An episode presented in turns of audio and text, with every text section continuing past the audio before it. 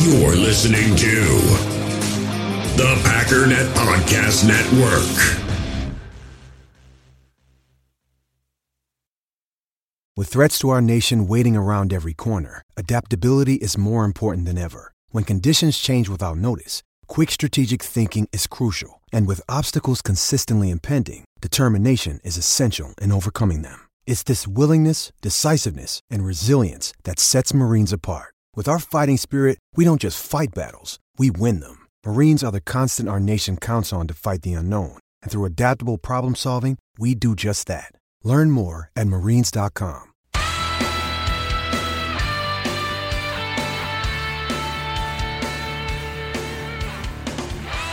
Ladies and gentlemen, welcome once again to the Packernet Podcast. I am your host and resident panelist, as always, Ryan Schlip. Check us out online, packernet.com. Find me on Twitter, pack underscore daddy. Broadcasting, as always, from the Vivid Seats studios. Use promo code OVERTIME in the Vivid Seats mobile app to save up to $100 on all ticket purchases, first time customers only. So, um, some breaking news. This is a breaking news podcast. Trevor Davis has been traded to the Oakland Raiders. Uh, Now, it's interesting because he's been on my radar a little bit in terms of, you know, I'm not going to say I thought he was going to be traded because I absolutely didn't. Cut, maybe. But it's funny because I was harping on the whole. Oh, I don't even know if I brought it up. This this is the th- this is the thing. My my brain is basically a constant podcast. It's just the podcast is just the part where I push record on what's going on in my brain. I feel like I was talking about this, but I don't know.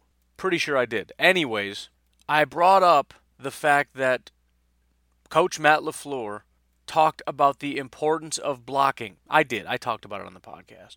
Trevor Davis has been terrible. Now, he's not the only one, but you couple that with the fact that he he I really think a big part of the reason, maybe the only reason he made this team to begin with is because he actually was showing promising signs of, of being a, a legitimate wide receiver. He hasn't been able to do that. We wanted a guy that was going to be an impact on special teams. He hasn't been able to do that. We want an impact wide receiver. He hasn't been able to do that. We need a guy that can block on the outside. He's not able to do that. Couple that with the fact that we have a, a million wide receivers on this team right now, probably one too many, and you get what you get. Now, a lot of people's minds are going to go to Tremon Smith and think, well, you know, we, we brought him on board and now we, we kind of don't need him. I, I kind of see it the other way around. I think they've been they've been shopping Trevor Davis for a little bit. Um, I think maybe after week two they they basically came to the conclusion that uh, we want to move on. The problem is with Darrius Shepherd on IR or or pup or whatever his situation is. I don't remember. With him not playing right now, we don't have a legitimate return person. So I think we paid a little bit of a premium to go out and get Tremon Smith, who I don't think is going to be Trevor. I, I, again, Trevor Davis is legit when it comes to special teams, and I have not covered Tremon Smith quite yet, but I, I, I do believe it was in that order. I, I think Trevor Davis maybe made the team by the skin of his teeth. I think he was unable to prove his ability as a wide receiver. He was unable to uh, prove his abilities as a blocker. And with the excesses of, of the team, and with, with the other thing is, with a team willing to give us compensation. And I don't know what it is, and I don't have. Um, I'm hoping to get some live updates and information while I still have the podcast up here, but I doubt it. I don't believe it's going to be a ton, but the fact is, we have the Oakland Raiders saying, "Yeah, I'll bite. I'll I'll I'll, I'll go for that." So so you pull the trigger, right? That's my current thought process. It is entirely possible that Tremon Smith came over, and um, as a result of that, we decided to move on but I don't really think so because I, that doesn't make a whole lot of sense to me. I don't think Tremon Smith is going to, to be a instant starter on this team. In other words, non-special teams impact I think is going to be at the same level, probably lower than Trevor Davis. However, we, we get the opportunity to get an impact special teams player, and we get to move on from Trevor Davis, who is going to be a guy that not only is not having an impact, but is going to be looking for a contract um, sooner than Tremon Davis is, and we don't want to pay that. And so it, it just makes sense all around. We need to move on from Trevor Davis. We need a new special teams guy, and we we're able to get some special. We're able to get some compensation for him. It it just it all the pieces fit together. Now it should also be noted that not only do I think Trevor Davis is a legitimate return man, but we face the Raiders in a few weeks.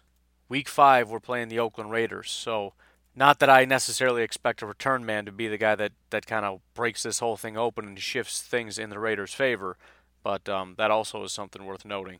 Now, to be completely honest, what would make this even sweeter is if we brought in Tremon Smith to see how it goes.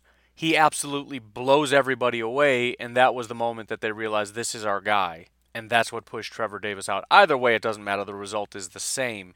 But as several people have mentioned, that we might as well go over it now as I wait for a compensation update here.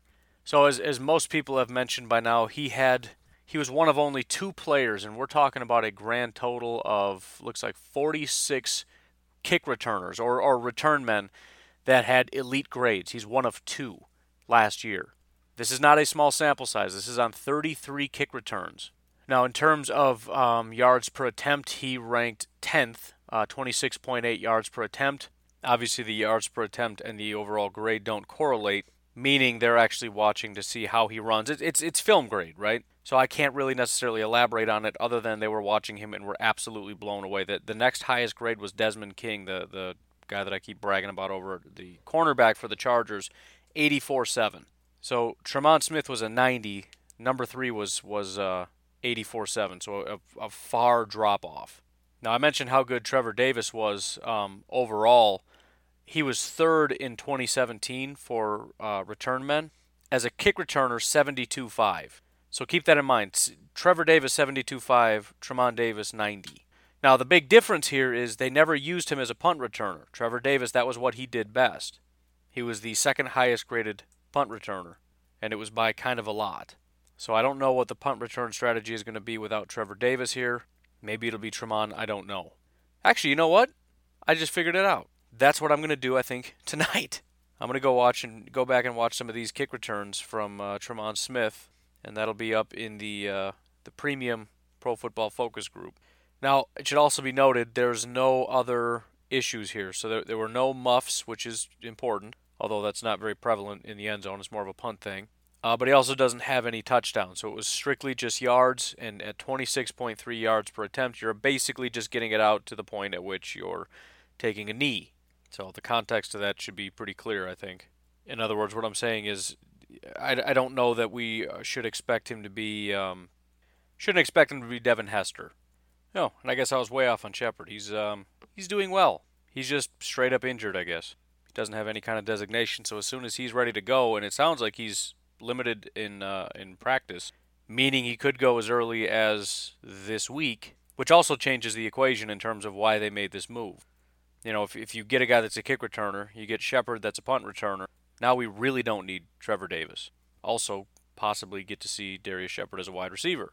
So, much respect to Mr. Trevor Davis. I think he did a good job for while he was here and, and basically for what he was good for, which is his kick and punt returns. But uh, I'm happy with it. We don't need excess wide receivers. I don't think he was doing very well as a wide receiver. I don't think he was blocking very well. And if we can get any kind of compensation for him, I am absolutely all for it. I think if he was just straight up cut, which he probably would have been if we had not found compensation for him, uh, that still would have been kind of okay.